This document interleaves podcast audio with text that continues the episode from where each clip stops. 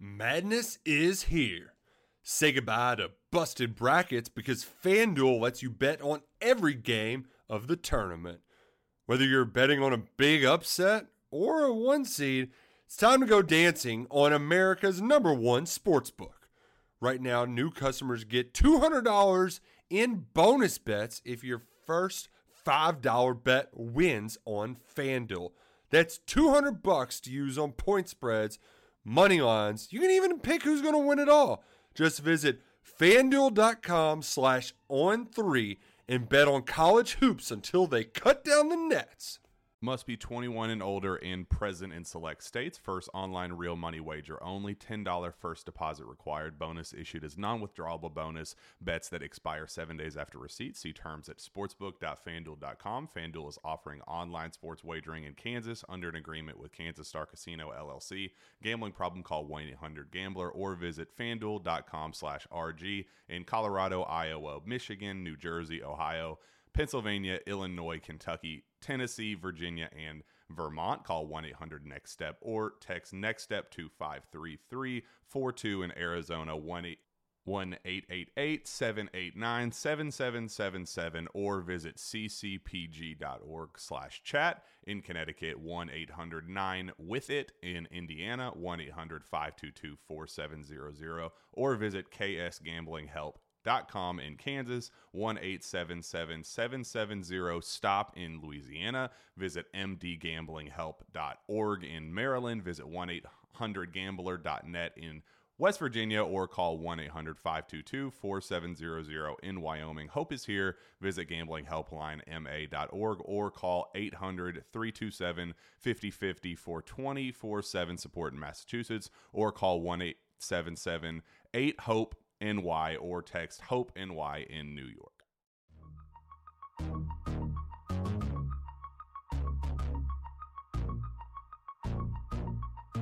Hello and welcome to the Keystone Kickoff Show. I am Jim Galante. He is T. Frank Carr. First of all, T. Frank, Happy New Year to you. Happy New Year. I sound, at least I did yesterday. I don't know how I'm sounding right now, but yesterday I sounded like m- my my whole vocal cords, my sinuses, everything had been dragged through a field. So hopefully I'm sounding a little bit better today. But the new year, the bowl game, Christmas, I put my body through the ringer. so I'm glad we're still here, honestly. All those doggone holidays and what they yeah. do to poor T Frank. Well, we all went through it. I've got something going on too, so I don't think my voice is at 100%. We're killing would, it. Some would say that's the case even when healthy, that my voice isn't 100%. So we'll all have to deal with it, uh, T. Frank. It could always be worse. But speaking of worse, let's talk about Penn State's performance in the Peach Bowl. Yeah. First of all, not a performance that could make any Penn State fan happy, T. Frank. Just your first overview reaction to it. Um it's hard to know where to start because from a tactics standpoint, you can talk about the way the defense performed. From an offensive standpoint, I can start with how I was pretty disappointed in the way the offense performed um, throughout the first half, especially. And that's when they were competitive in the game. The the three and outs in, in the third quarter is a whole nother story. And then you can have the conversation about the opt outs, the reaction to it, and how Penn State handled it heading into the game. Um, I've been thinking a lot about all of those things, and I think they all factor into the conversation and the lead up to the Peach Bowl. Maybe some of the analysis I had uh, about this game, and then uh, you know the result and, and and how it was wildly different uh, than than than what you were led to believe heading into the game. So um, there, there's no good place to start with this game. So I guess you just dive in and get your elbow, you know, elbows deep in it. So it, I think from beginning to end, though, it's pretty dissatisfying for Penn State fans who. I think there is a there is a small amount of fair criticism about the team not playing well in big games, but there's there's a truckload of caveats to this particular game that we can get into. And some fans will be like, yeah, that makes sense. And other fans will be like, I don't care. There is no excuse, etc. Well, that's what we're here for to help the fans come to what at whichever conclusion.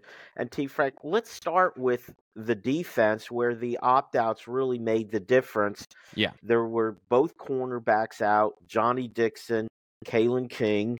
Yep. You had Adisa Isaac uh, playing limited snaps, Curtis Jacobs playing limited snaps, and of course Chop Robinson out that's five starting players on the defense. Not just Yep. five starting players, five really good starting players. Three of your most important players. The the top three most important players to this defense didn't play. So yeah, that, I mean that is where you have to start with this game, and it had a significant impact on how Penn State called the game and the results of the game. Like Penn State had to adjust in this in the way they were playing football because they didn't have Kalen King and Chop Robinson specifically, but Johnny Dixon is another big one as well.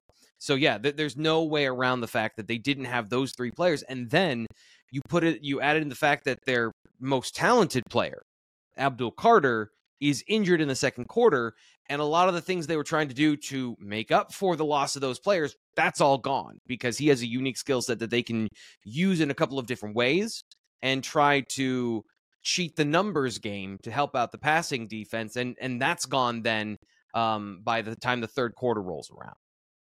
Well, let's talk about how they called the game differently with the players out. What were the changes that they attempted to make? So at first, nothing. They tried to play the game as they would have throughout the season, and and you, I think it was you or somebody asked me, maybe it was in Ask T Frank about, you know, what's what's the loss of Manny Diaz mean to this game? And uh, truthfully, I didn't know, and I hope that I, I came across that way because there are subtle things about what the play caller is, and I think part of that is also Manny Diaz over the last month not being at Penn State not game planning, not putting things into the defense specifically for Ole Miss because there's a lot of game to game, you know, tweaks and and things you can do in order to change your scheme so it's not the same of what they've seen on on on film all year and to have something tailored specifically to the offense you're facing. But what happened in the game was Tre Harris shredded the Penn State defense. Specifically Tre Harris. And we'll get to Cade Prieskorn in a second but Penn State couldn't play press man coverage against him. Cam Miller did a good job fighting and battling, but he was not to the point where he can go toe to toe with that guy and keep him under wraps. So, in an in a, in a thing that they haven't done all year, the Penn State defense backed off. They played zone coverages, they played soft cover threes, they played zone blitzes.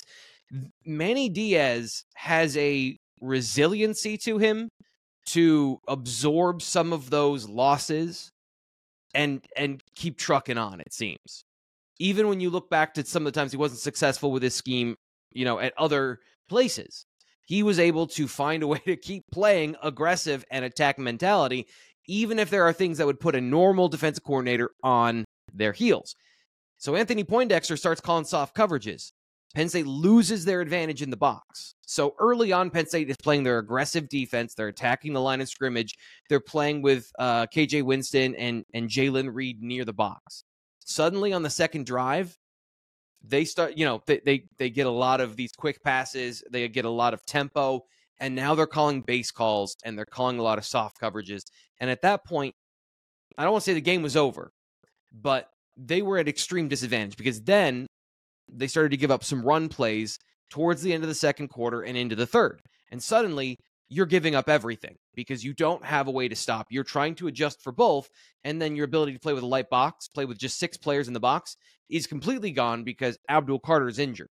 So they were in a no win situation without Manny Diaz and the ability to play through and play the style of defense you played all year uh, under attrition. Uh, T. Frank, I think something I didn't think about prior to the game is with the missing players, the defensive coordinator out meant even more. The defensive yeah. coordinator job was at its toughest in this game because of all the missing pieces. Yep. So that made missing Manny Diaz even more critical, right? And there were communication issues that they haven't had since the Indiana game. And there's some theories as to why that, particularly that Indiana game and some of the news and, and headlines that came out before then, um, maybe uh, changed some things within the defensive structure for that week. You had a month to prepare to get ready for this team, and I counted at least two busted coverages that led to explosive plays.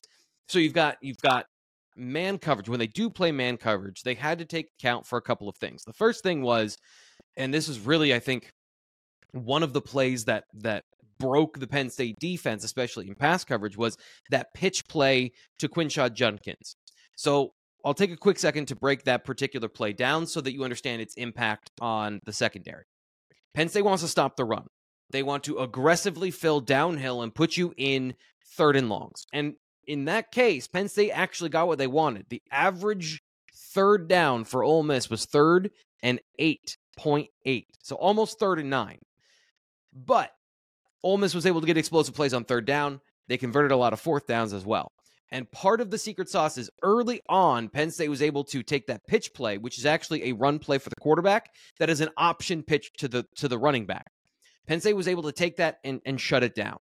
But they overreacted to that play throughout the game. So um, in, on in one particular situation, you have KJ Winston, who's I, I think the spill player in the situation where he's he's responsible for anything that comes out of the backfield. So they fake the pitch he comes screaming downhill, and then his man assignment, which is the tight end, leaks on that wheel route up for a touchdown. So the action from the run game and Penn State's aggressiveness downhill, Lane Kiffin and Ole Miss used that against Penn State, and there were busted communications where you know in the past Penn State would have had that in a a better functional way to stop that. Somebody else would have been responsible instead of bringing the safety from depth and having him uh, have this two way responsibility. At least that's the way it played out from what I saw um, that it wasn't Daequan Hardy, it was KJ Winston who was responsible for that. So then you have an injured Abdul Carter, and suddenly that pitch play works as a run play, and they're getting they're getting explosive yardage out of that. They get Penn State in a situation where they're overcommitting to the, the box. You have fewer defenders, as we talked about, because there's guys 15 yards down the field in coverage. I haven't seen that from Penn State all year. Now, that doesn't mean it didn't happen, but uh, that that was new to me watching that. So then those running plays start to work a little bit better. And that's really when you have the worst case scenario, which is you don't know what to adjust to. And you're being put in no win situations by the uh, the offense. Um, and then, of course, your veteran players, Curtis Jacobs, Adisa Isaac, they come in for some celebrity appearances after the first drive of the third quarter, but they're done after that. So you then lose two more talented players, and now you're playing essentially with your second team defense, which I think was a disappointment. You know, there are players that have played all year or that have gotten significant playing time, maybe in mop up duty, but that did not play as we expected. You know, I think Amin Vanover and uh, and Zuriah Fisher were two of them that did not play well um, and certainly not to what they did in in spot duty early in the year. So just a number of issues for the Penn State defense.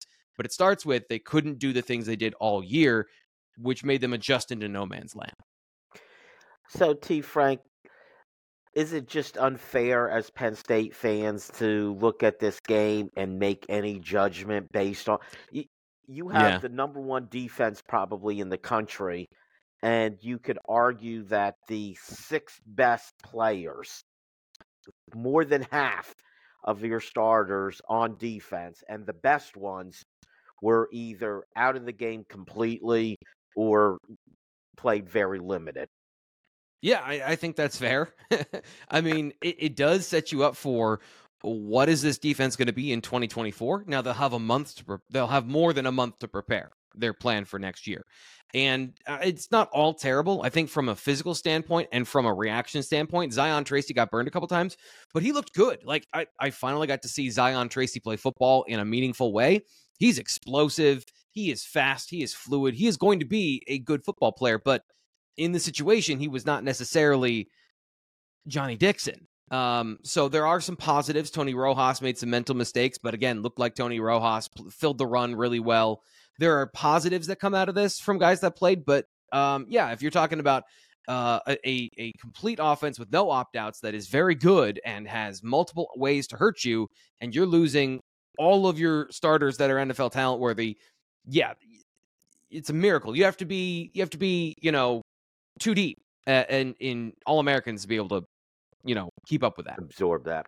All right, that is it for quarter number one. We're going to talk about some of the individual players when we get back in quarter two. Stick with us. Hey, it's T Frank. Uh, the holidays are over. Happy New Year, I guess you can still say here uh, in the first week of the new year. But really, Penn State football is over. We're into the winter, and it's the long, slow grind until spring. Uh, something that can help you out with that is rogueshop.com uh, to get you through the winter blues, or maybe uh, to help you with any of the problems you might have in your life that you're not just quite getting enough help with. You know, chronic p- conditions like stress, pain, fatigue, anything like that. Um, rogueshop.com they've got something for just about everybody and they have a different way for people to take it depending on what they're comfortable with. Uh, what i've given you told you about before here the delta gummies are what i use um, when i need to go to sleep and stay asleep and get a restful night after a long stressful day or week. So go to rogueshop.com use promo code bwi to get 10% off and if you have any questions the chat is super helpful because shar is a real person and she's there to answer your questions and help you find what you need if you want to go to rogueshop.com and get relief for the winter blues.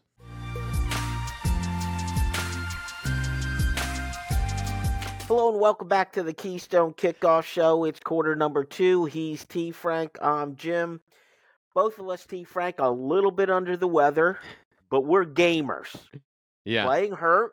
You We're going to ignore hurt. the fact that I totally petered out at the end of the first segment and I was basically stumbling over to the goal line. But yes, you know, we're, we're fighting through it. This is going to still be a win for everybody. You play hurt, you don't play injured. We're playing hurt, T Frank. Yeah. And unlike many on the Penn State defense, we're not sitting out. We're playing the whole game here today, all four quarters. Uh, T. Frank, in talking about this game, though, I want to, I do want to point out one thing that I think gets lost in all of this. hmm Ole Miss played really well. Yes. Their quarterback did yeah. a great job. That wide receiver, in fact, early in the game, when uh, Cam Miller was getting beat, and I'm using air quotes for it, I I think it was just a receiver playing really, really well and a quarterback playing really well. Yeah, one of the things we we talked about coming into this game is Jackson Dart has great ball placement. He's able to put the ball exactly where it needs to be to the correct shoulder, to the correct depth, the the angle it comes down into the basket away from the defender. There were some indefensible passes where um mm, maybe a little bit of a push off, maybe a lot of bit of a push off right before, but then Tre Harris comes down with the ball directly where it needs to be and he does a great hands catch, looks great doing it and that's a I think it was like a 20 yard completion down into the red zone. I can't remember if it was Cam Miller or Zion Tracy that was in coverage there, but they didn't have an they didn't have the opportunity to defend the football. It was put exactly where it needed to be, and even though they were in decent coverage, those factors lead to them not being a part of the play. Let me just underscore this whole point with with a couple of stats that I think are alarming and indicative of exactly how the secondary played against Ole Miss. So there's two advanced stats that I like to look at when you're talking about a quarterback. And we've seen this all year from from quarterbacks against Penn State. Their clock is sped up. So 2.5 seconds is about the amount of time that the average quarterback holds onto the football before they throw it. That's the average length of a play. Um, the Jackson Dart was getting the ball out in 2.33 seconds, which is a massively shortened amount of time for the second for the pass rush to get there. So Penn State's pass rush, as much as I said, Amin Vanover and Zuriah Fisher weren't doing uh, you know the same job that Chop Robinson did. That's also not fair to them because they couldn't get to the quarterback. The ball was out before they could get there, and normally that means short passing attack, ball control, Tua Tagovailoa throwing into cover two for 14 hours a day, right? You know, short passes, not getting it downfield. Jackson Dart's average depth of target was 10 yards down the field. So he's throwing the ball immediately to a target that's open 10 yards down the field. That shows you the the level of resistance that Penn State was giving Ole Miss in the secondary and their issues with communication and also the scheme with which Lane Kiffin was was drawing things up. They played uh, a style of offense and came into the game ready to throw the football. Uh, the first drive didn't go their way, and it kind of set a false tone for the game that if you didn't catch up with quickly, you didn't realize the shift that had happened where they were going to be a they were going to try and run the football, establish that balance early, and then throw the football, which they'd done all year. But they went right to the drop back passing game after that. And all year long, they had struggled with the drop back passing game and kind of avoided it because their their offensive line was not good enough to hold up and give Dart the time to throw. And he would have to scramble and run and then make a play out of structure. He didn't have to do that. He just had to catch the ball and throw in this game. And that, I think, is probably the most disappointing thing if you're the Penn State defense is that's like what's the pass rush supposed to do? What's your defensive line supposed to do at that point? Well, it gave. You're right. I'm one of those who really jumped on those first two possessions of the game. Ole Miss's first possession, Penn State's first possession, and what we saw was pressure getting to the mm-hmm. Ole Miss quarterback, and then Penn State getting the ball and just running chunk play after chunk play. But with that first possession, it looked to me like, all right, they're still going to get after the quarterback effectively yeah. and get to him. And from that point forward, it looked like they just decided we're going to get rid of the ball so fast that uh, Penn State's rush isn't going to be a factor. Yeah, and that's really what happened. Is they they I won't say they abandoned the run because they didn't, but they came out the next drive and threw the ball three or four times in a row.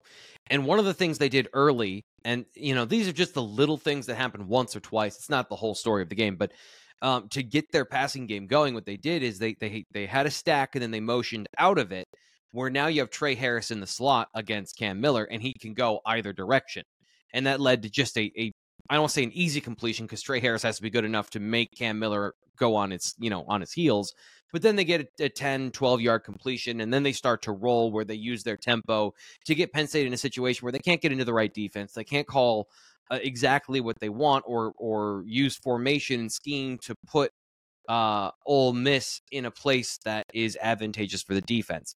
Ole Miss dictated the terms with their tempo, and they were able to execute effectively. And, and you know, at that point, Penn State was off to the races in, in a bad way. Uh, T. Frank, before we start with Penn State's offense, let's just wrap up the Penn State defense. Tell me about the young guys you played. You alluded to it a little bit. The cornerbacks probably put into a little bit of an unfair situation. We still really haven't gotten a full story on Kalen King. Did they expect him to play? He was practicing with the team, and you know yeah. that that's part of that prep discussion. But forgetting that for a second, how did those young cornerbacks play? I know the end result wasn't great. What did you see from them? Uh, they were Cam Miller. I thought played well. Uh, in in the sense that he didn't play well, I thought he played well. So he was targeted 12 times by one of the best quarterbacks and one of the most cohesive passing attacks they've seen all year the regular corners, and and by that I mean the starters, would have struggled with that def- with that offense um, a, a little bit as well. Maybe they don't they don't have a full on meltdown uh, like the Penn State defense did, but at a certain point they they still would have given up yardage. You know, they were doing things to isolate Cam Miller against Tre Harris and get, you know, RPOs um, boundary X receiver alone with 20 yards of grass and then throw him the football. And that's a that's a hard assignment. He battled through. He had a pass breakup uh, later in the game. He started. He never really lost confidence. He kept playing. He kept chopping wood, as to use a cliche, and um, you know didn't finish with numbers that looked good. But if you the eye test, he battled through, and I thought he did a pretty decent job as far as his first game starting in in a really rough situation. Um, Zion Tracy, I mentioned, looked good in terms of physical abilities and the ability to break on the ball. I think he's going to have an opportunity to be good in um, in Tom Allen's defense if they go to kind of a zone approach because it's all about your explosiveness downhill and getting to the football. Um, you know, in anticipatory situations. But the guy I want to go to next, and I think that this is really frustrating is that we were about to get, it seemed like, a Micah Parsons level cotton bowl from Abdul Carter. He was a force in the passing game, where on that first drive, he took Quinshon Judkins, who's 216 pounds or something like that, big, big back that is good in pass protection, and put him on his butt to get to the quarterback on a blitz. He was everywhere in the passing game. He was um, disruptive in the run game. He was doing that sideline to sideline thing that makes everyone's eyes go the size of quarters. It was really impressive. And then Ole Miss throws a cut block and falls on his ankle, and then he's done for the day. Like he still plays until midway through the third quarter, but the Abdul Carter you were watching is gone because he can't, he has no power through contact. He's virtually the things that make him special are all gone, and he has to play like a player that uh, has no power, right? That can't fight through uh, through offensive linemen the same way. So that's a bit frustrating because he was entertaining to watch. He was the one chess piece that Penn State had left that they could use in a bunch of different ways. Um, and this brings me back to just another one of those T. Frank pet peeve things. Cut blocks are dishonorable, in my opinion. Like, I find them to be distasteful. I understand that coaches will use them and that they are not illegal, but when you admit, I'm not athletic enough to block this guy, I can't get to the point of attack. So I'm going to dive at his knees as a as a scheme. Like that that bugs me. That's always bugged me. I think that stinks. It's not just the injury here, but Penn, again, Penn State hasn't seen a whole lot of cut blocks this year, and Ole Miss was throwing them around at all of Penn State's athletes because they weren't fast enough to get there. So you just throw your helmet at their knees and hope you hit them in the thigh and they fall over. And it, it yes, and anything that is a injury causing technique you don't want to see that. And it, just that technique alone, when you talk about it in terms of it's typically a lesser player against a better player, and that that ends up with a star player injured and out. And after having so many other players out for Penn State, it, it just handicaps them so much. So, uh, just a rough game overall. Let me uh, let me put a bow on this by asking about Anthony Poindexter and mm-hmm. his performance in calling the defense. Very, very much handicapped, T. Frank. Mm-hmm. What what can you take away though from uh, the coaching performance on the defensive side? I don't know what I would have done in his situation, and this is kind of what I was trying. This this is what I was trying to say uh, about Anthony Poindexter and careful what you wish for because if you expect him to be Manny Diaz, you know, in 2024, they're still not going to have those players. Adisa Isaac, Chop Robinson, Kalen King, and Johnny Dixon are all gone. Daequan Hardy is gone. He played in the game. He actually put some stuff on the line and played in the game. Um, so if you're expecting a Manny Diaz result without Manny Diaz, careful what you wish for. This is just a taste of that because certain situations are going to elicit a different result or a different uh, reaction. I don't know how Manny Diaz would have coached that game, honestly. But from what I've seen of him, the answer is more attacking, more pressure, more uh, of you know the things that Penn State fans love, and he always found a way to mitigate the damage on the back end, the risk on the back end. But in this game in particular, the communication was not to the same level on the defense where they had more mental busts and guys giving up big plays. Tony Rojas. So here's an example, and this is quick. I know that we're at the end of the clock. Tony Rojas comes in for an injured Abdul Carter, and they have what's called a green dog blitz, where if your guy is in pass protection, you rush the passer. Except that no one checked to see if Quinshon Judkins was actually pass protecting, and suddenly he leaks out for a touchdown. That's something I pointed out when when Manny Diaz got here of like that's a possibility. And yet it never happened when Manny Diaz was here and it happened several times in this game. So I mean, it, it, you you lose the secret sauce when you lose the guy who created the defense. And next year though, there's five NFL players that aren't going to be there anymore. I'm not sure Manny Diaz next year would still be Manny Diaz when yeah. you lose five NFL players. All right, that's it for quarter two. Next up, we take your questions. It's Ask T. Frank.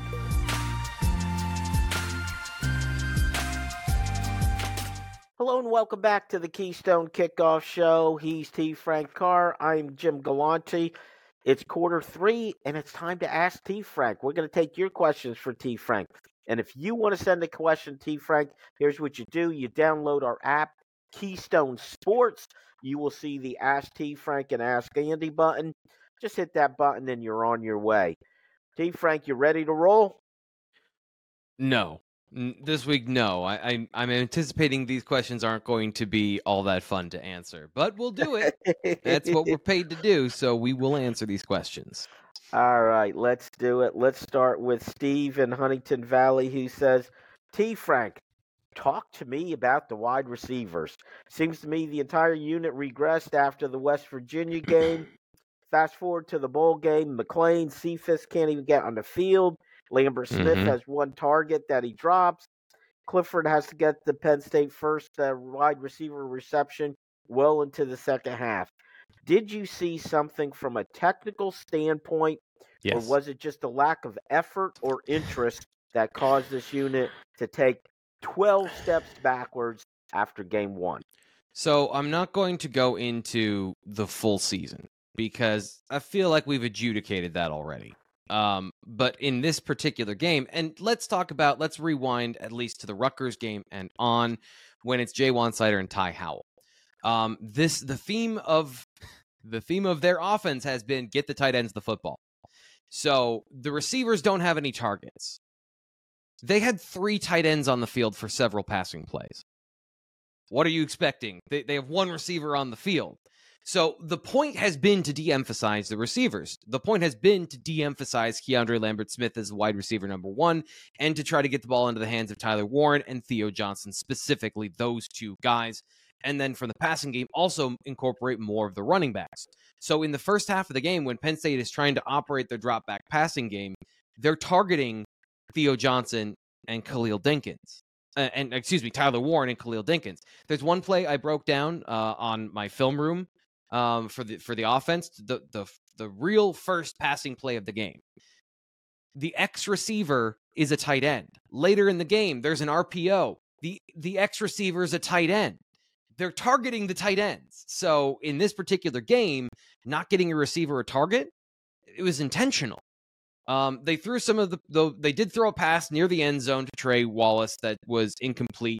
James Franklin lost his mind about pass interference. I think he was it was fair not on that play, but Keandre Lambert Smith was literally tackled by the defensive back. That should have been a first down, but it wasn't called. So one or two targets. Now, in terms of scheming guys open, receivers did get open. Um, there were a couple of play- again, a handful of plays because most of the targets are going to the tight ends. But there was a play where on third down, Drew Allar scrambles for a first down because he has immediate pressure in his face, but they got uh, Kaden Saunders open for a third down. They had Liam Clifford open for a first down. It's just not the guys that you were expecting. Um, because there's a lot there there was a lot of checked outness from some of the guys that had played early in the year. Dante Cephas doesn't play in the game. Keandre Lambert Smith, as you mentioned, has one target. Um, some of these things are intentional, and some of these things are the product of work. Certain guys, I'm going to assume, are putting in more work and are getting more love in the offense, and and that's that's the bottom line in the bowl game is they had a plan to get the ball to the tight ends, and that was that was it. All right, let's stick with the wide receiver theme. This is Riley from Arlington, Virginia, who says, T. Frank, are there two wide receivers on the current roster who can be major contributors next year? So this is the problem is that the answer is yes, but they're both slot receivers. You know, uh, Trey Wallace is going to be part of the, the the passing game. He still has talent. He needs to put it all together and he needs to stay healthy. That's a major thing. So he has talent. He's going to be a contributor. But the other guys that I think play the most consistent football are less valuable because they're slot receivers. So you've got again, I mentioned Kaden Saunders can contribute. He can. He's a guy that gets open, um, but he's behind several other football players. And by the way, they don't have a slot receiver on the field because you need three receivers to have a slot receiver. So he needs to be on the field if they're going to be going back to 11 personnel, or they need to find a way to get him open and and and scheme things open. That's the whole point of Andy Kotelnicki and bringing him in, right? So Liam Clifford, Kaden Saunders are the two that I think are consistent. I wouldn't give up on Malik McLean just yet. Obviously, a guy with talent, but needs to put it all together. So the the vibe in the room needs to change. The mentality of the room and the and and that whole leadership, soft skill ethos needs to have a dramatic change. And I think that there is some of that that's going to come this offseason. All right, let's go to Jason in Altoona who says Drew Allar came up very small in the three losses this year. Besides the fact that Michigan and Ohio State have very good defenses, what are you seeing in those performances, T. Frank? Um, some of them he's put a, in a position to fail. So we've talked in depth about how they didn't allow him to throw the football against those teams, and then suddenly they needed him to win the game late. They didn't do that to him in this game. He was a major part of the drop back passing game in the first half. And and I did just the first half running and passing earlier this week in T Frank's film room because to me like the third quarter severed the game. Penn State had nine plays in the third quarter. And by that point, the game is over. So now you're in the fourth quarter and things are dire. He was not good when there wasn't that fourth quarter game pressure. He is hesitant to throw the ball into tight windows despite having, despite seeing that he's supposed to throw it there, looking there to his first read correctly, and then passing up plays in order to scramble, check the ball down, get antsy in the pocket, not want to get sacked. He needs a rebuild of his confidence in himself it seems. And this is me just armchair psychology quarterbacks things I'm I'm not uh, uh qualified to do. But you look at his his play on tape and the throws that a quarterback like my job is to pass the ball. I'm not a dual threat. I'm not a guy that's going to use the option game. I need to generate explosive plays with my mind and with my arm. He's not making those plays. And he, in this game, was the reason they were deferring that late into the fourth quarter. Before the decision had been taken out of his hands a good bit by just running the football and putting him in, like, hey, it's third down. Now go be a hero. They gave him first down options to throw the ball down the field outside of interceptions that he shouldn't have thrown. You know, the deep pass that uh, Ole Miss anticipated. There were plays that he needed to make that he didn't pull the trigger. So he needs to be better. You know, that's an area they had a month coming into this game with a better scheme around him, with better, uh, op- you know, still you don't have receivers. You're still throwing the ball over the middle to tight ends and you're not threatening to the outside. So these are tight passes. There's no way around that part. But you would expect him with a support structure and a, maybe a better environment to work in for a month for this game. I expected more out of Drew in this game. And maybe that's unfair of me because he still doesn't have receivers, but that's what it is. Like he had opportunities to throw the ball into windows and he chose not to. And that's a problem if that's your skill. And, you know, they've got to rebuild that part next year. It's fascinating to me, T. Frank. After a Penn State loss or not a very good performance by the offense, we get both sides. You know, why aren't they throwing the ball more? Let yeah. Drew Allar be Drew Allar. And then we're hearing, why don't they run the ball more?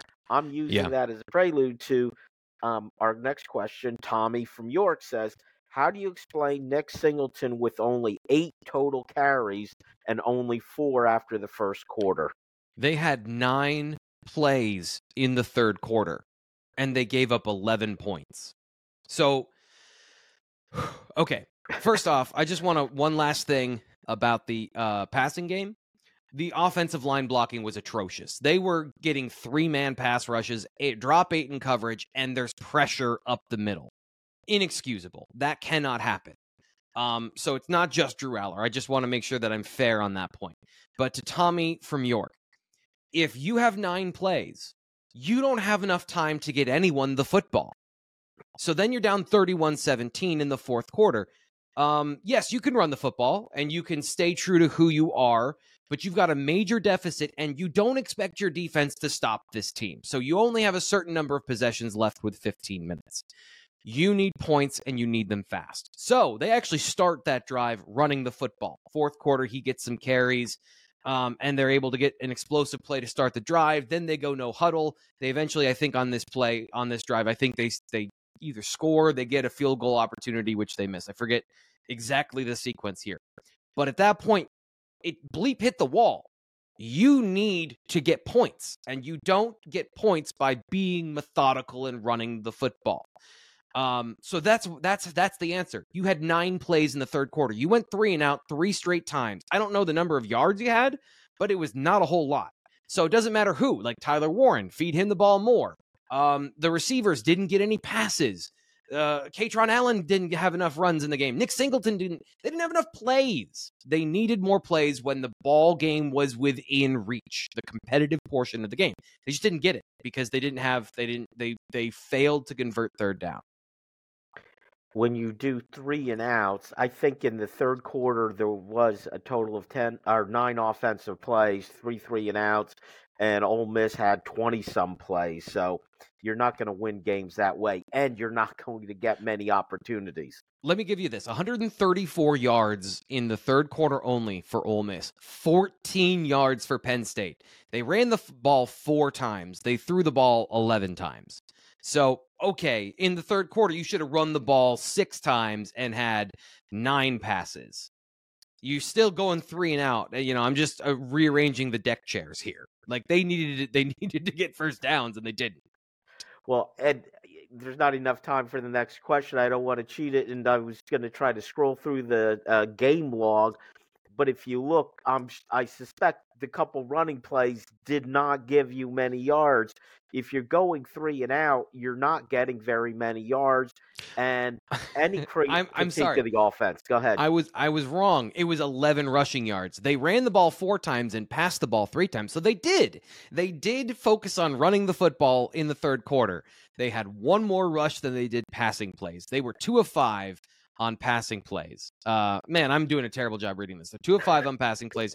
They had uh, four rushing attempts. Doing this live is dangerous. So yeah, five to four, nine total plays. They had 14 yards, three yards passing, 11 yards rushing. So they focused on running the football in the third quarter to as much of a degree as they could when they're in third down and losing and and the pressure is mounting for them to get points because uh you know Ole, Miss went for it on fourth down three times in the game that extended drives and got them points and they played aggressive and they were re- rewarded for it All right, that is it for quarter number three. And as T Frank, we still got more to go. Stick with us for quarter four.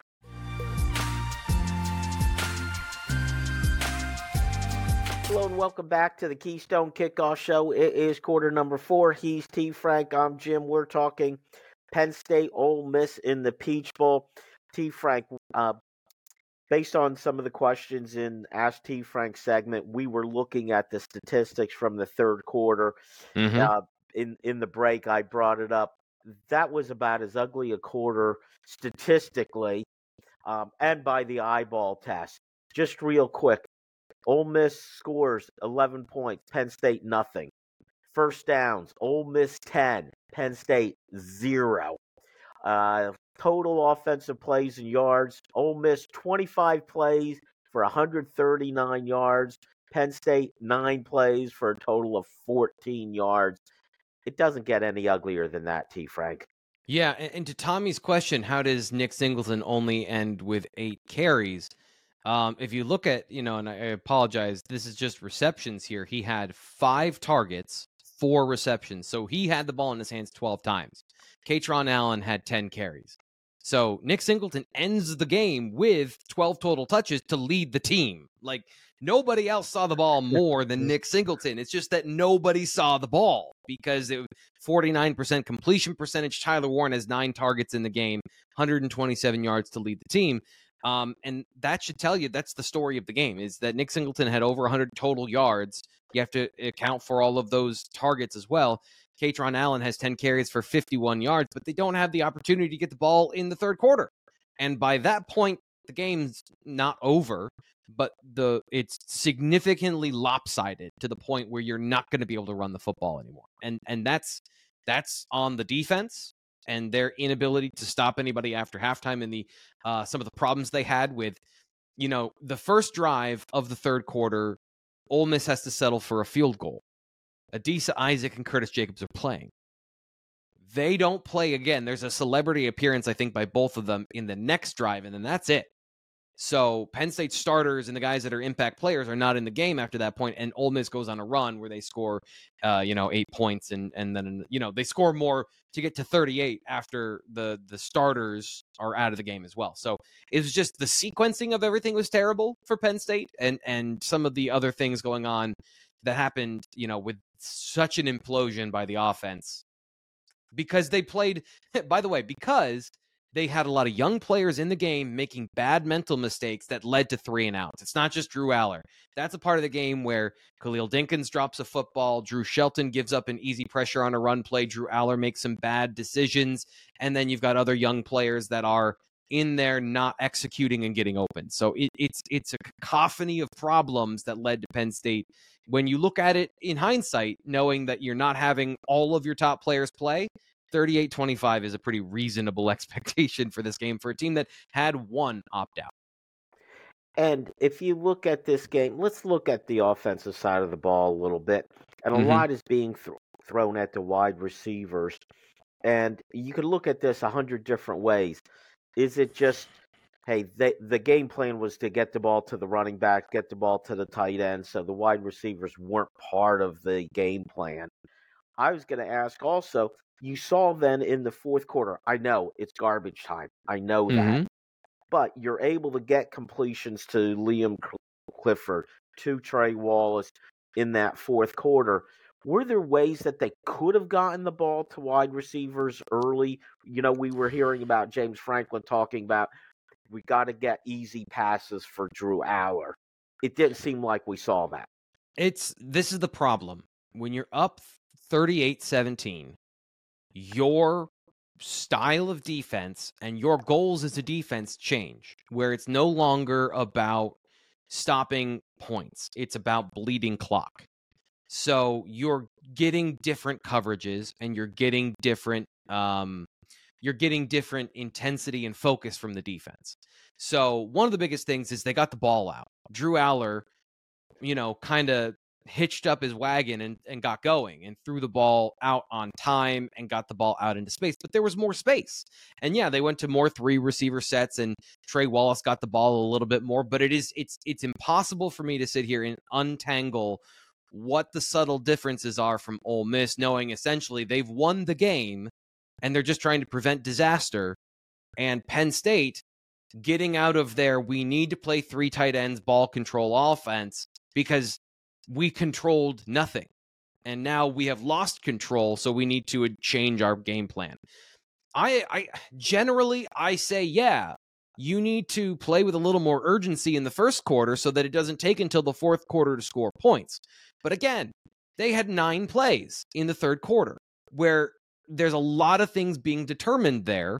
And you could still play your ball control offense and play three tight ends, even though Theo Johnson stopped playing at halftime. So, no, you had to play more two receiver sets. You had to play more 22 personnel. You can't play three tight ends uh, at that point. So, you do have to adjust because of that. But at the same time, like you are still playing that safe football. And then when they stop playing safe football, they start moving the football. So what are the factors in there and how much what's the percentage of uh, you know, responsibility one or the other? I can't determine that. I just know that those are the factors in the fourth quarter and it's just too little too late. And that's why I look a lot at the first quarter and some of the things that Allar did and some of the things the offense did is the real problem because you set yourself up where you could have had more points early in the game and you didn't get there. Let's talk a little bit about the offensive line, uh, T. Frank. We know uh, Fashanu was out for the game. Caedan Wallace, I have him down uh, for a total of 26 plays. Yeah. So he, he didn't play a great deal of Can- the game. Can I um, uh, stop you right there with the Kane Wall situation, which I thought this is this is kind of frustrating um, from an analysis standpoint too. Uh, you come into the game and Kalen King's practicing, and then James Franklin's asked about Kalen King, and he goes on glowingly about how you know guys play in the game and it makes sense for them. And I don't know if at the eleventh hour Kalen King opted out and James Franklin's put in a bad situation. That's a reality but the way they talked about it and the subterfuge of who's going to play and how much they're going to play and everyone's here and Olu Fashanu is a part of the experience in Atlanta and then right before the game he doesn't play. It is just so frustrating to go into that game and have any idea of what to expect from a reality standpoint. Because I can sit here and tell you, Jim, it makes no sense for Kalen King to play. It makes no sense for Olu Fashanu to play. But they're acting like it's going to happen, and all of this kind of kabuki theater that we go through with James Franklin and, and these decisions of who's not going to play and who's going to play. And then in the game, it doesn't matter because Ole Miss figures it out after a quarter, and then they just play the way you would play when their best players aren't playing. Um, so the to Caedan Wallace, you know, he played in the game, and I want to give him credit for it. But everyone's protecting their draft stock. He gives up that pressure on Drew Allar that results in the interception. He doesn't play another play in the game. So he gives up one sack and then he's done. So like that's how the game went for Penn State. And and T Frank, I, we don't know as fans what James Franklin knew ahead of time. I got the feeling he didn't know that Kalen King wasn't going to play at all. And, I, you know, maybe it's shame on him for not knowing that. But as fans, you're right. You talk about it as an analyst. I'll talk about it as a fan. You know, we got, you're right. We got that whole, this is the Penn State culture was created. Guys are going to show up, guys are going to play, and then they don't. And I really, really am disappointed that Fashanu. He was suited up, had the pads on, all of that. that one they knew he wasn't going to play. Yeah, like I know they knew that he one for play. sure. What are you putting the pads on for? Really? Right, that's my point. Right, I- that's my point. Like, who are you fooling at that point? That is going to give you a it may be the first drive. You know, like all of a sudden they're expecting one thing, they get another. They've got a game plan, and and you get a touchdown, and maybe that's the difference in the game, and maybe that's what James Franklin's holding on to. I, I don't. I I even when I'm frustrated because I feel like a fool, I would I believe people when they say stuff. And, you know, like Kalen King being at practice and suddenly he's not playing changed my analysis heading into the game that I thought they would have a better chance of keeping a clamp on that passing attack and, and putting the screws to the run game. Uh, and that was not the case. So it's, it, it's in the end, it doesn't matter. All of this doesn't matter. Um, and but it, it is frustrating to try and get ready for the game and get hyped for the game if you're a fan or try to have an idea of what's going to happen and then all of these things that maybe other people know for sure for certain we don't have that information and and T Frank, every player has the right to sit out this game. Yeah. Okay. I may not like it as a fan, but they have the right to do that, and I support that right. What I don't get is a Kalen King. If you're not going to play in this game, don't practice for a month. Go get ready for the combine. To me, that's as much as risk of injury. The other part of this is go train for the combine right cut a tenth of a second off your 40 yard dash if possible and make yourself another million dollars because you're you're faster or you're stronger or whatever. Don't go to practice for no reason. But anyway let's look at some of the players on the offensive line who Yeah. did play. We saw drew shelton. We saw anthony donkoh hmm as our starting tackle or they played most of the game at the two tackle positions. What did you see from them? Uh it was a i think i don't want to say alarming because it's one game but drew shelton's been preparing for this moment for two years now and it did not look good. From a run perspective there were some things that happened early that were good and then from a pass perspective there were some alarmingly bad things that haven't gotten any better it feels like you know from from what he was doing his freshman season. So he's got a lot of work to do this offseason it's his third year this is the time he's supposed to step into that that role and we saw a similar thing from Fashanu where he was great in 2021 before he took over and this is that's concerning Anthony Donkoh looked good um, he was moving people off the football, run game especially. He had some dominant reps. There's some things to clean up as a pass protector, but what that right tackle position is wide open, and he had a pretty good audition to be the first guy to compete for it for 2024. So that was encouraging. But Drew Shelton, that was that was a little bit alarming and concerning for Penn State's future left tackle. Presumably, we've been presuming that for two years now. Last question. How alarmed were you by um, Drew Allar's performance? I don't want to say alarmed, but I am concerned. I've been banking on Drew progressing and taking that next step from a mental perspective in all of these situations. Hope is always around the corner, right? So they'll progress, the receivers will get better throughout the season, and then it'll be easier for him. They'll work out this offense and their plan. That didn't happen. So then you fire the offensive coordinator. So now we're going to put players in position to succeed. We're going to focus on the tight ends. He's going to throw the football. Mild progress there, but then he had a month to prepare for this game. And we saw the same problems we saw throughout the regular season. So to me, that is concerning. But the hope is that Andy Kotelnicki can fi- fix this and make the offense simple and clear for the quarterback, which is, you know, nine months away, nine months more of hope or concern. Very good. Thanks, T. Frank. That is it. We're out of time. Thank you all for listening. Make sure you join us next time on the Keystone Kickoff Show.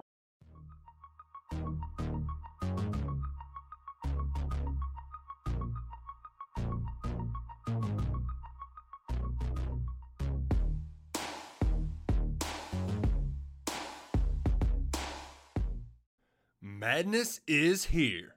Say goodbye to busted brackets because FanDuel lets you bet on every game of the tournament. Whether you're betting on a big upset or a one seed, it's time to go dancing on America's number one sports book. Right now, new customers get $200 in bonus bets if your first $5 bet wins on FanDuel. That's 200 bucks to use on point spreads, money lines. You can even pick who's going to win it all. Just visit fanduel.com slash on three and bet on college hoops until they cut down the nets. Must be 21 and older and present in select states. First online real money wager only. $10 first deposit required. Bonus issued as non withdrawable bonus. Bets that expire seven days after receipt. See terms at sportsbook.fanduel.com. Fanduel is offering online sports wagering in Kansas under an agreement with Kansas Star Casino LLC. Gambling problem? Call 1 800 Gambler or visit fanduel.com slash RG in Colorado, Iowa, Michigan, New Jersey, Ohio. Pennsylvania, Illinois, Kentucky, Tennessee, Virginia, and Vermont. Call 1 800 Next Step or text Next Step to 53342 in Arizona 1 888 789 7777 or visit ccpg.org slash chat in Connecticut 1 800 9 with it in Indiana 1 800 522 4700 or visit ksgamblinghelp com in Kansas, 1 770 STOP in Louisiana. Visit mdgamblinghelp.org in Maryland. Visit 1 800 gambler.net in West Virginia or call 1 800 522 4700 in Wyoming. Hope is here. Visit gamblinghelplinema.org or call 800 327 5050 for 24 7 support in Massachusetts or call 1 877 8 HOPE NY or text Hope NY in New York.